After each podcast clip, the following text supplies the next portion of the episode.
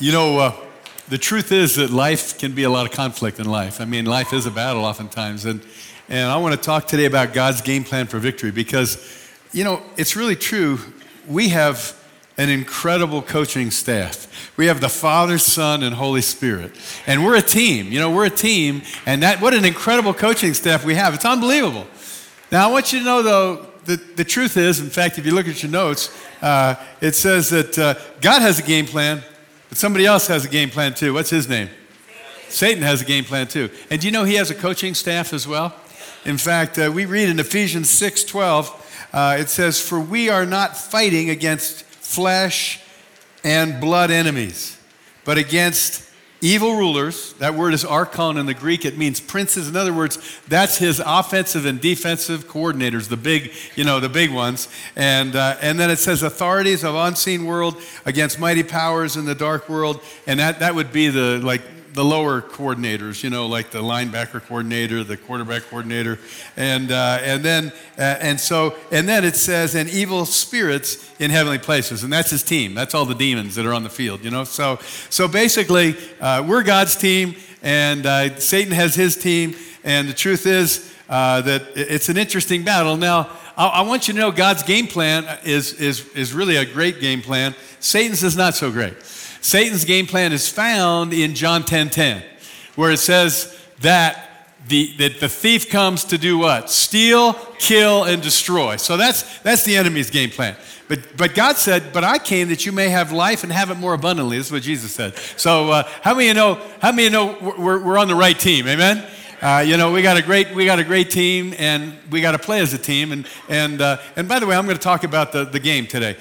I hear some people saying that's not very spiritual, Pastor. I know it isn't, but actually, there's a lot of ties in between football and the game of life. And uh, you know, the truth is that Gary Kubiak and his staff they have a game plan.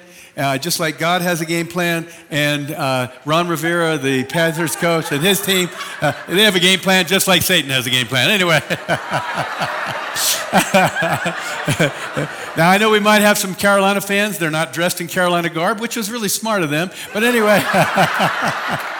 I had a security guard tell me, he says, Man, if I see a Carolina fan, I'm going to give him a hard time. I'm going to say, I'm sorry, you're going to have to leave. but you know what? God operates in condition, unconditional love, so we got to love those Carolina fans. And I'm just teasing when I say that's Satan game plan. In fact, you know, both teams have a lot of Christians. And, uh, you know, the, the, the, truth is that uh, they both have an incredible game plan. Now, I'll just talk to you a little bit. You know, uh, basically, uh, the Broncos are going to really have to do a few things right. And it's going to take a team effort. The offensive line is going to have to really good, good protection to Peyton. That's really important. They also, though, have to have a running game. The offensive line has to open up, open up holes so that, because the, the running game will help at the same time, will help Peyton, uh, you know, so the combination of the two. And so that's really important on offense. On defense, they've got to contain Cam Newton. Now, they've got to get pressure on him, but they also can't let him, you know, run for 20, 30 yards as he's done in other games. So they've got to contain him and get pressure on him. That's a lot of, lot of pressure, but the defense has to come through, offense has to come through. Carolina, on the other hand, They've got to protect Cam. They've got to keep uh, the defense from getting him because the defense really got to Brady two weeks ago, and uh, the Broncos defense. And so they've got to protect him. Uh, they also, you know, they're going to have to really uh, gear up on their offense as well. And, uh, and you know, it's going to be a great game. And by the way, uh, we have one of the players attends our church, and he's there. I uh, texted he and his wife last night and told him we're praying for him. If you just want to just run that quick uh, little excerpt, he's actually the punter, Britton One of the themes that I like to use is uh, audience of one. Think about him being my audience of one, and that kind of takes the pressure off too, you know, because he's not about performance like the world is, you know, and so it's more about your heart. So um, it's an honor to be able to play football. I'm thankful for to God that I have a, such a great family, a healthy family, three babies. So. All right. Now, the punting game is very important too. I just want you to know that too. That's really important. And it played a big role in both the last two playoff games. So, anyway, you can be praying for Britton and the rest of the team. But, uh, but anyway, I, I just uh, I want to talk to you a little bit uh, about Satan's game plan because uh, I think it's really easy to fall into the, you know, we're, we're walking on the road and you can fall in the ditch on either side. Some people put so much effort and energy and focus on Satan that they forget about God. Now, that's not smart. However, on the other side of the ditch, These people totally ignore the enemy. They think, well, I'm a Christian. I don't have to deal with any, any, any enemy or anything. So I'm just, I'm fine. I'm just going to ignore him. And, you know, and, and that's not smart either. There's a balance in between where we keep our eyes on him and we deal with any attacks from the enemy. Amen? And so it's important that we have that balance. Now, uh, I just want to talk about Satan's plan because Satan's game plan depends upon deception, seduction, intimidation. Say intimidation, that's the blank. 1 Peter 5:10 says that Satan prowls around like a roaring lion, seeking whom he may devour and, uh, and, and, he takes advantage of our weaknesses. Now, here, here's the thing. Now, why does he prowl around like a roaring lion? Because he has been defanged and detoothed, or deteethed. I don't know how you say that, but anyway, he's lost his bite and he's lost his fang. So he has to use deception. He has to use intimidation. He has to use seduction and temptation. And he has to use methods because basically it's not really a fair fight. Because Jesus defeated Satan 2,000 years ago on the cross. So he is a defeated foe. He has no feet. Anyway, he is, he's defeated. And so it's really important to know that. A lot of Christians don't understand that, so they don't understand the authority that they have. And so oftentimes the enemy takes advantage of that. And uh, he's very, very deceptive. You know, he, he's very good at what he does, and he has to be. You know, it's interesting that uh, in Ephesians uh, 611, actually the King James and the New King James uses the word uh, that we must be aware of the wiles of the devil. Now we don't use the word wiles. Other translations, you know, use other trans, you know, other. But the word there in the Greek is methodia, and it means it means clever, deceptive, uh, lying methods, basically. And you know, we know that Satan is the father of lies, according to Jesus when he spoke in John 8 44. So, you know, he'll try to use any deception he can to take down God's people. And uh, so it's really important that we understand that. Now, uh, 2,600 years ago, there was a man who wrote a book, and he wasn't a Christian, but he wrote a book that has been studied over centuries, still used today, even uh, as far as warfare. And actually, uh, his name was Sun Tzu, and he wrote the book, The Art of War. And I want you to hear this statement that he makes. Uh, I've, I've got it in your notes, but he says, If you know the enemy and you know yourself, you need not fear the result of a hundred battles. Did you hear that? In other words, you're aware of the enemy, but you're also aware of who you are in Christ. I'm putting in a Christian context. If you know yourself, but not the enemy. That's the people on this side of the ditch, uh, you know, and not the enemy. For every victory gained, you will also suffer a defeat. Now, if you know neither the enemy nor yourself, you will succumb in every battle. I believe that's great wisdom. And it really ties in with the Word of God, actually. And so it's very, very important to be aware of who you are in Christ, understanding the authority and what Jesus has accomplished, so you can walk that out at the same time being aware of what the enemy does. Now, let me just say this the enemy's tactics are, are, are really different. In other words, he doesn't come in the third person and say, You're a jerk. Instead of that, he'll say, You know, I'm a jerk. He won't say, You know, your life is not worth living. You need to take it. He doesn't say that. He goes, I need to take my life because my life is not worth living. In other words, he tries to get you to receive his thoughts as your own. And when you begin to realize that, you will not, and, and he has to attack the mind, he has to attack the emotions, he has to attack that part of you because he can't get to your spirit.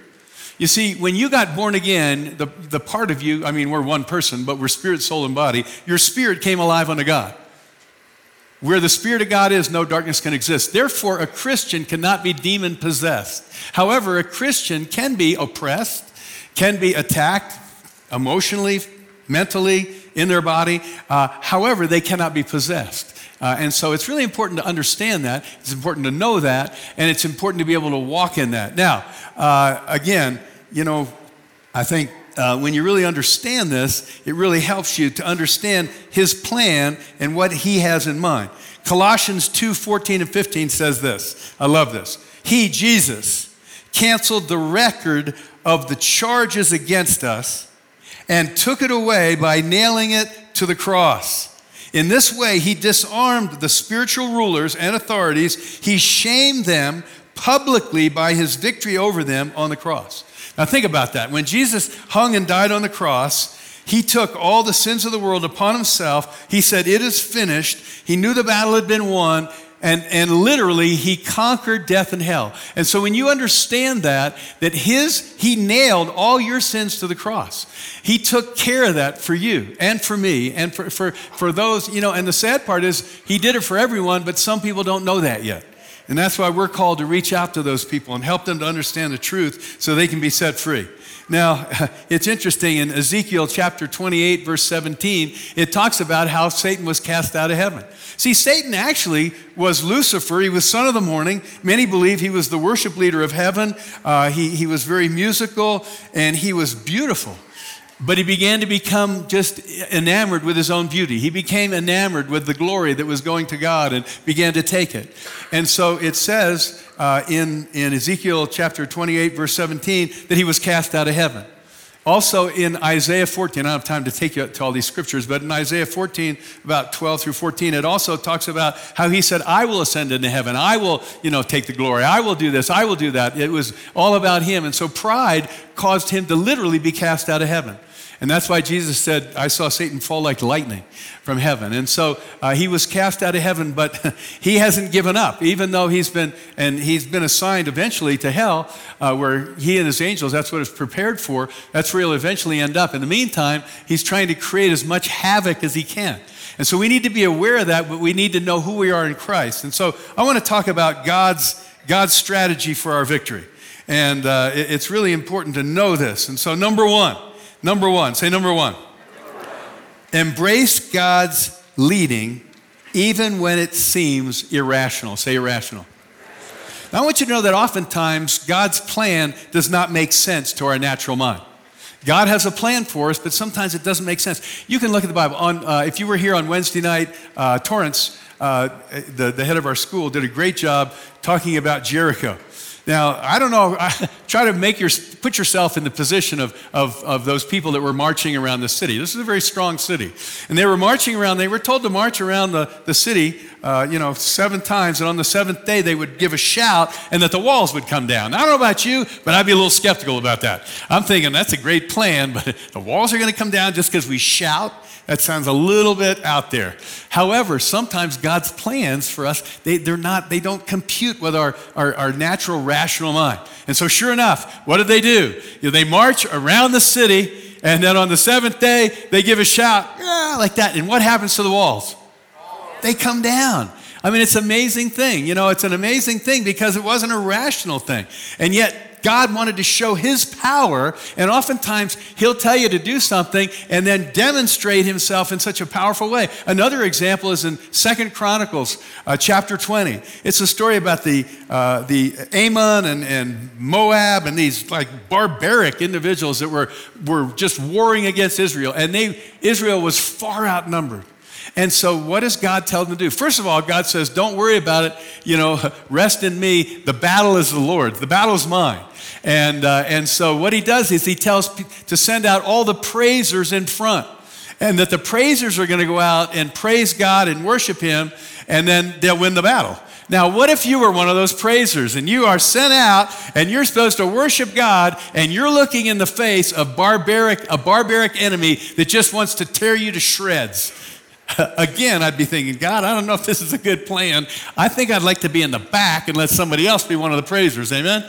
And so, but the truth is that God's plan often is a little different than we come up with. Why? Because He wants to show Himself mighty, and He did in that case. In fact, what He did was as they praised God, the enemy got confused. They fell on each other, killed each other, and it was an incredible victory for the Israelites. Now, I really think it's important. You've got to be led by the Spirit. You've got to really seek Him. You've got to press into Him. And as you do, you know, and as a team, as you do that as a team, too, that's why you need others to be around you and to press in together because it makes all the difference in the world.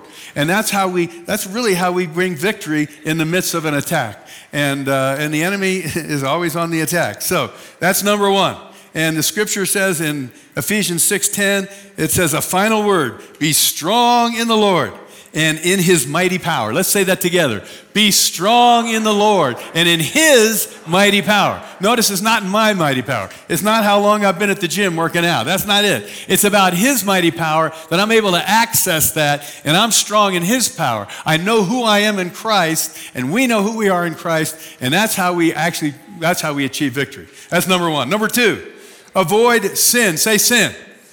Avoid sin at all costs. I know, I know it's not seeker sensitive to talk about sin. I know that's something that shouldn't be brought up. But let me tell you something. I don't want you running around heaven when we get there and tell Pastor, why didn't you talk about it? Well, it's not seeker sensitive. I don't want to offend anybody. Let me tell you something. The enemy uses sin to really eat our lunch and then pop our bag. I mean, he comes in and just does everything he can to destroy us. So we have to be on guard because he's so deceptive. He'll make sin look so good. He'll make sin look really appetizing. He'll make it look really attractive. He'll try to convince us that this is the way to go. But I want you to know that when, when, when and sin is basically the word hamartia in the Greek, it means to miss the mark, you know, and so when we sin, you know, oftentimes it, it's, you know, here, here's what we don't realize. When we sin, we think it just has an effect on us. But I want you to know when you sin, it actually has an effect on, it has a rippling effect. It has an effect on your family, it has an effect on your friends, it has an effect on, on your church family, it has an effect on so many. And that's why you can't afford to allow that to happen in your life. I want to read, a, I want to read something from, this was from Super Bowl 33. That's the last Super Bowl the Broncos won. They were playing the Atlanta Falcons. And interestingly enough, Dan Reeves was the coach of the Atlanta Falcons, and uh, he had been the former coach of the Broncos, but um, th- there was something very powerful that happened, uh, and it's Dan Reeves had just brushed his teeth. That's not the thing that was powerful. But anyway, he had just brushed his teeth, dressed for bed, and prepared to turn in early the night before Super Bowl 33. He was hoping a good night's sleep would be the start of changing his luck after being after being part of three losing Super Bowls. Now, then all of a sudden the phone rang.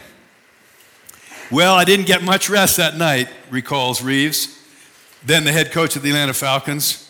That infamous night on January 30th, 1999, the Atlanta Falcons safety, uh, basically, he was the spiritual leader and inspirational leader of the team safety Eugene Robinson, a man who had that morning received the Bart Starr Award for being a person of high moral character, was arrested for soliciting sex from an undercover police officer disguised as a prostitute.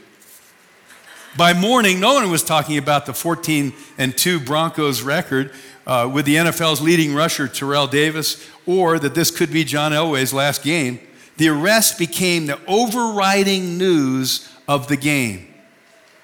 You can never measure the effect that this had on our football team, but there's no doubt it was a tremendous distraction, Reeves said.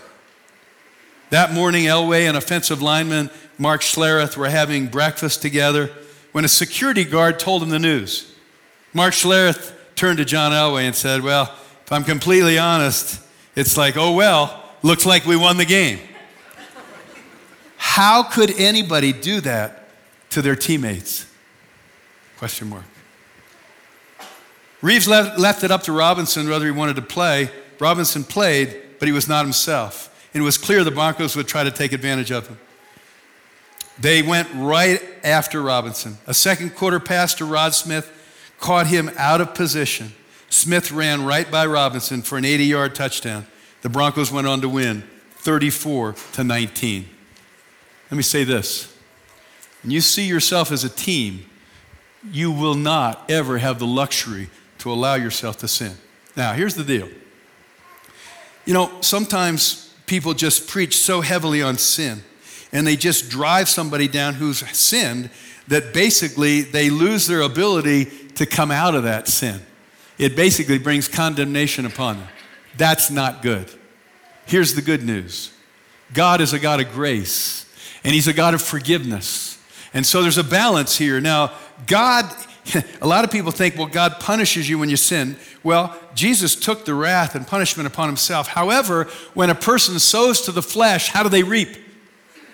There's always consequences to sin. But if you sow to the Spirit, what do you reap? To the Spirit.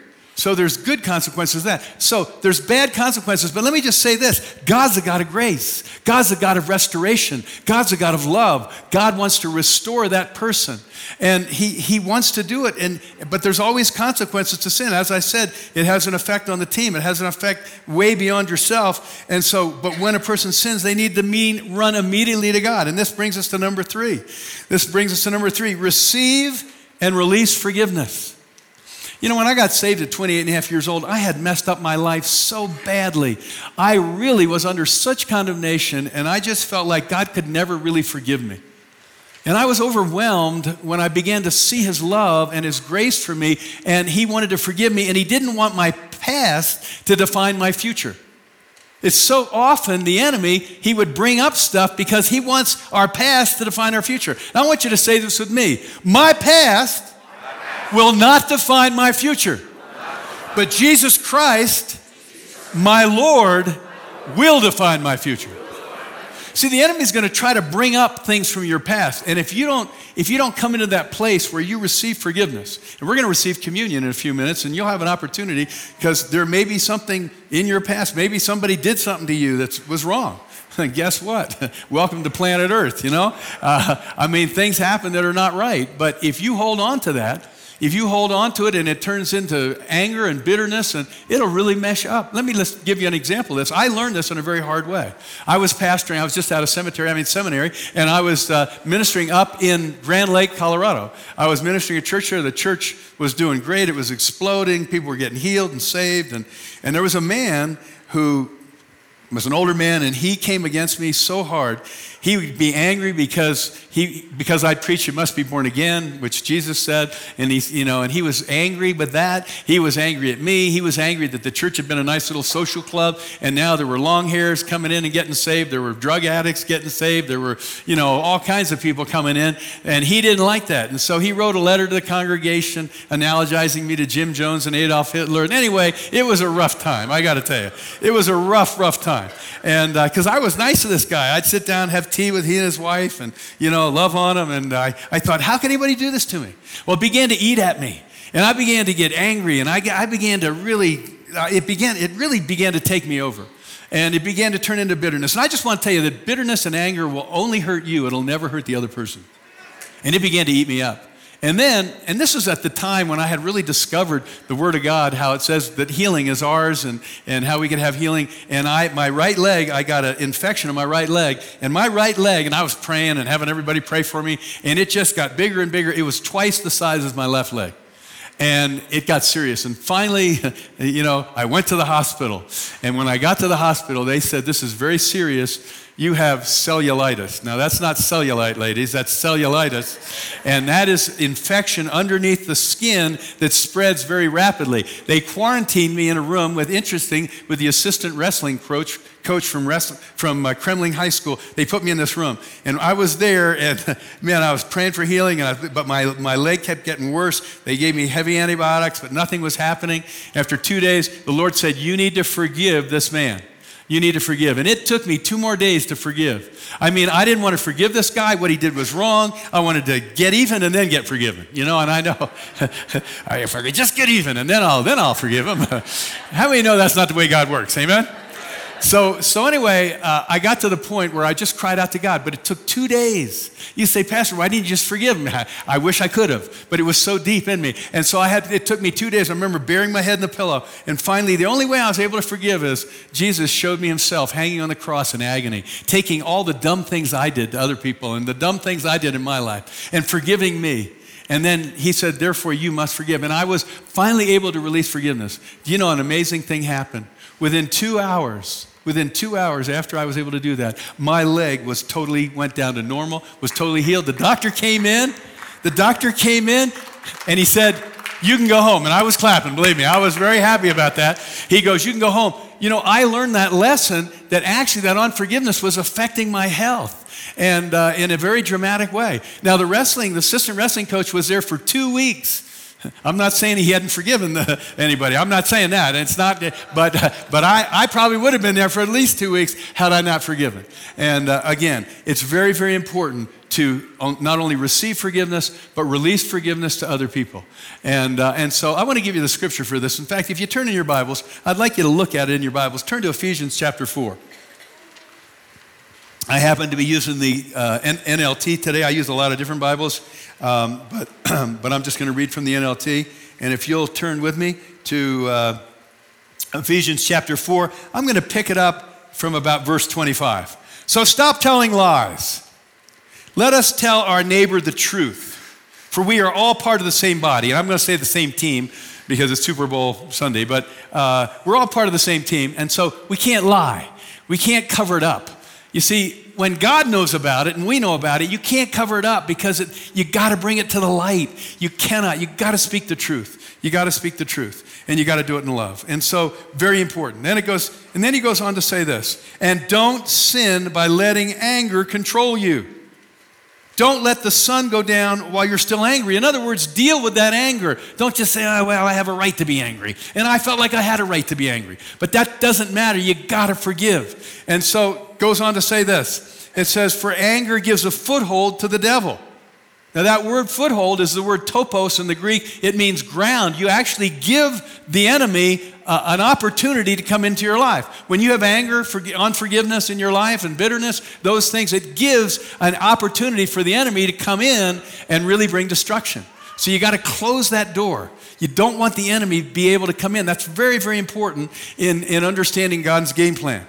And, uh, and I'm going to jump down to about verse. Uh, Let's jump down to verse 30. It says, And do not bring sorrow to God's Holy Spirit by the way you live. Remember, He has identified you as His own, guaranteeing that you will be saved on the day of redemption.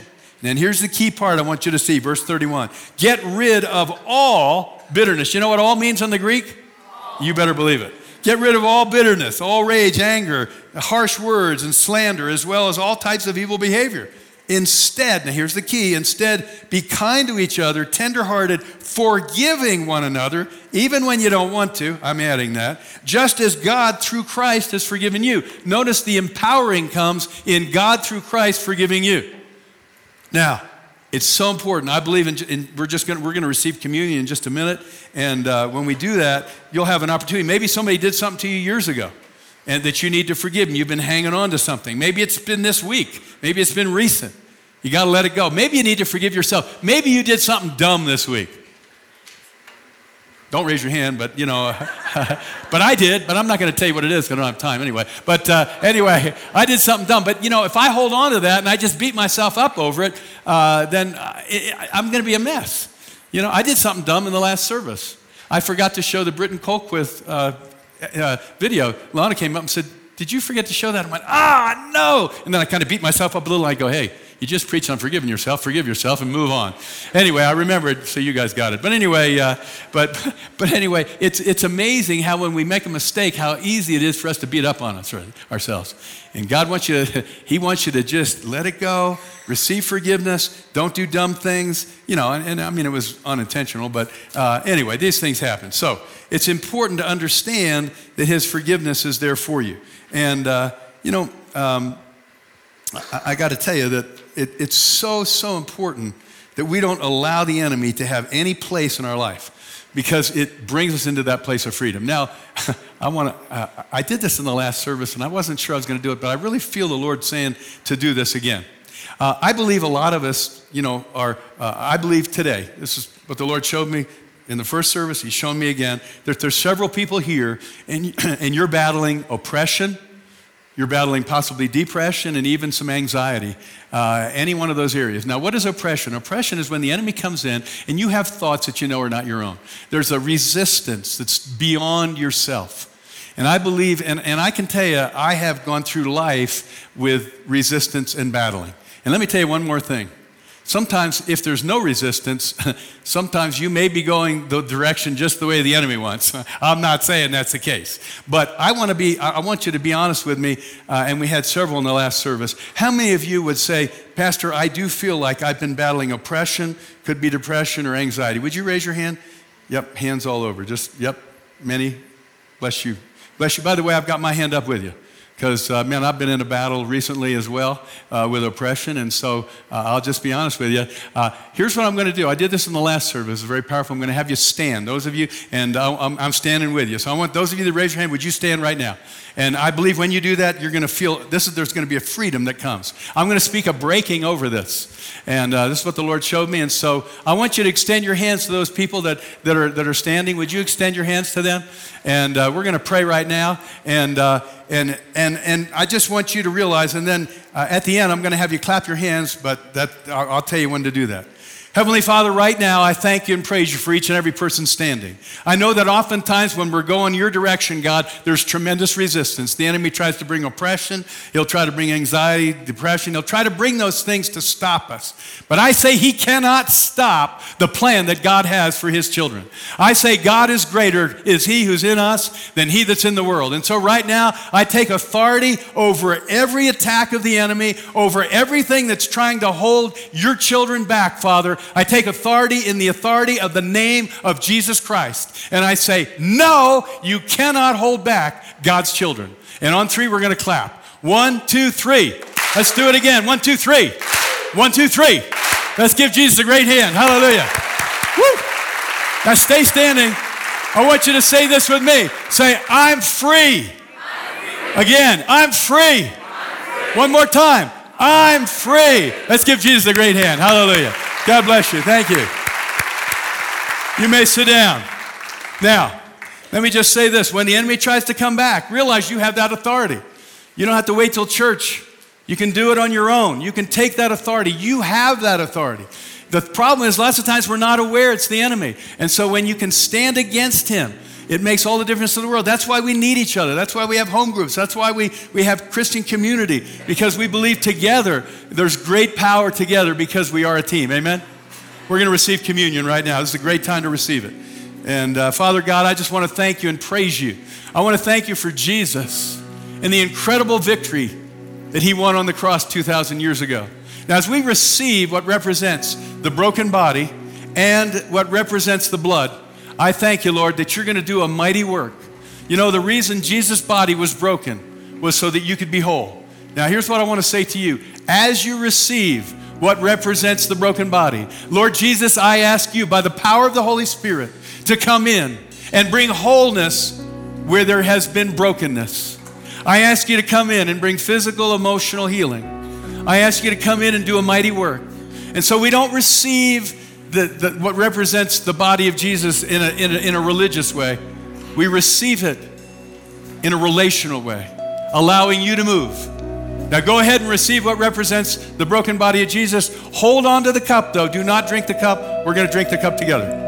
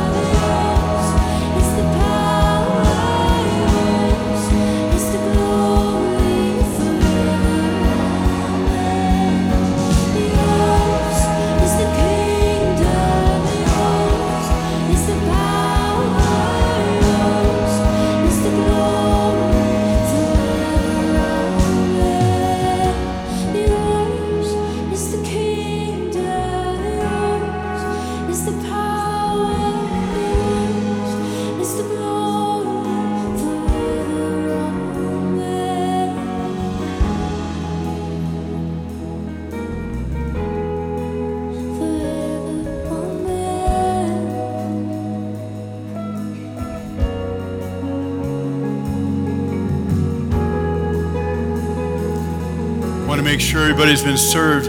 If you haven't been served, would you raise your hand? So I want to make sure we got everybody. Looks like we did. Okay, good job, guys. I just want to say what you hold in your hand represents the strongest force on the face of the earth. You see, this represents the blood of Jesus. Now, it doesn't matter whether it's small or whether it's big, but it has the power to forgive. And as a team, we not only need to receive forgiveness and forgive ourselves, but we need to forgive others.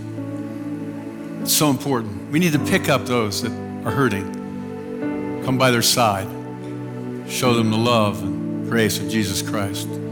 Before we can do that, we got to forgive ourselves. That might be the one you need to forgive this morning the most. Maybe somebody did something to you. Might have been recent, might have been years ago. I believe the Holy Spirit will make it very clear. Before you receive this, make sure you deal with it in your heart. You don't want, you got to have your heart pure. You got to have it clean before Him. Otherwise, the enemy has access. We don't want him to have any access because he's a jerk. Anyway, Father, I thank you for Jesus Christ. I thank you that he paid the highest price, his blood shed for us. We don't want it to be in vain. If we refuse to forgive ourselves, we have just placed ourselves above the blood of Jesus because he's forgiven us. 100%, not just 80%. And so today, Father, we look into our hearts. And Lord, if there's something we need to forgive ourselves for, we do. If there's another person or persons. We choose by an act of our will, not by an act of our feeling, by an act of our will to forgive them because we've been forgiven. Now let's drink the cup together.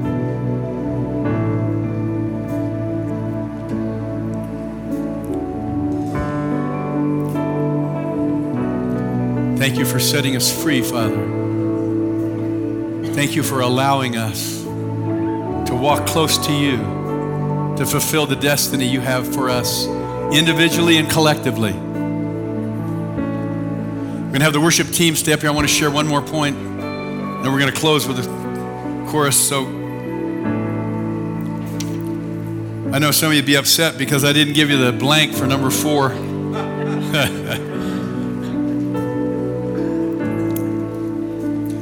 You know, there's one thing I really, really bothers me. I really hate. I really don't like. Actually, there's a whole lot of things that bother me, but I'm not going to go into that. But one thing that really bothers me in football is a passive defense. A passive that goes in to prevent defense too early. Actually, it just prevents you from winning the game when you do that. That's why I like Wade Phillips. He's aggressive. And that's the answer here aggressive.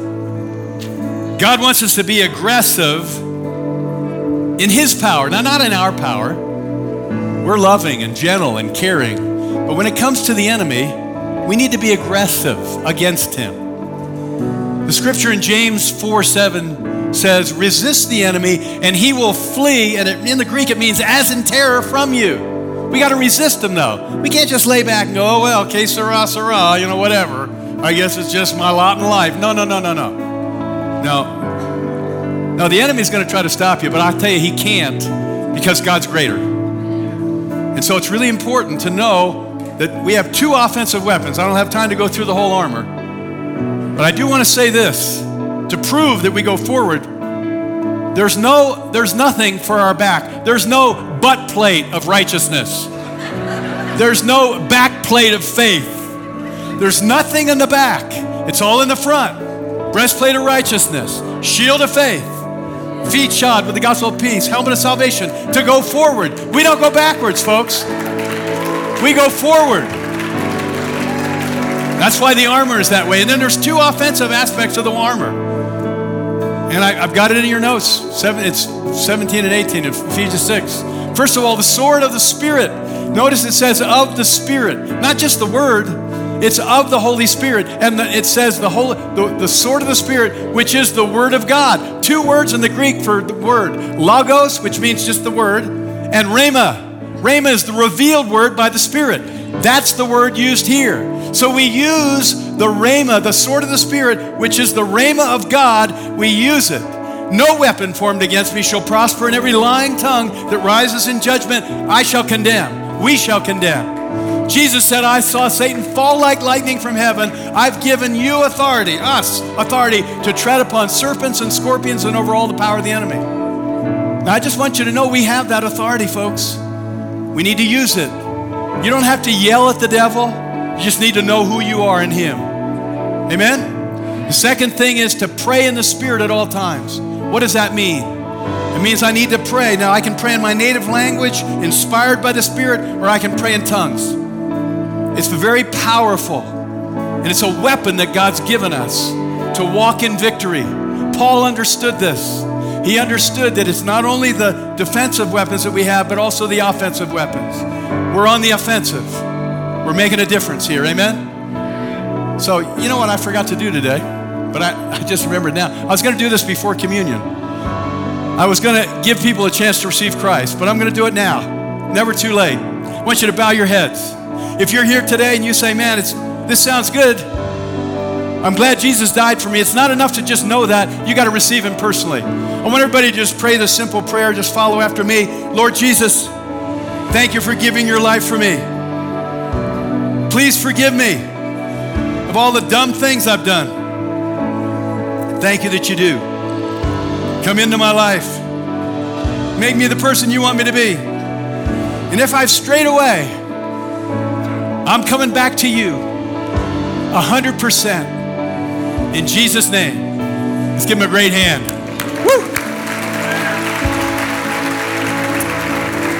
If you're giving your life to Jesus for the first time, please let us know. We have a Bible for you. We want to walk with you. We want to strengthen you. We want to help you in any way we can.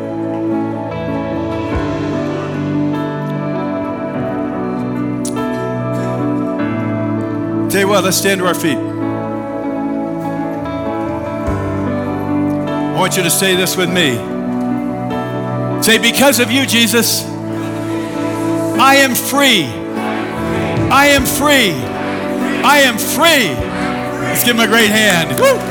Hallelujah.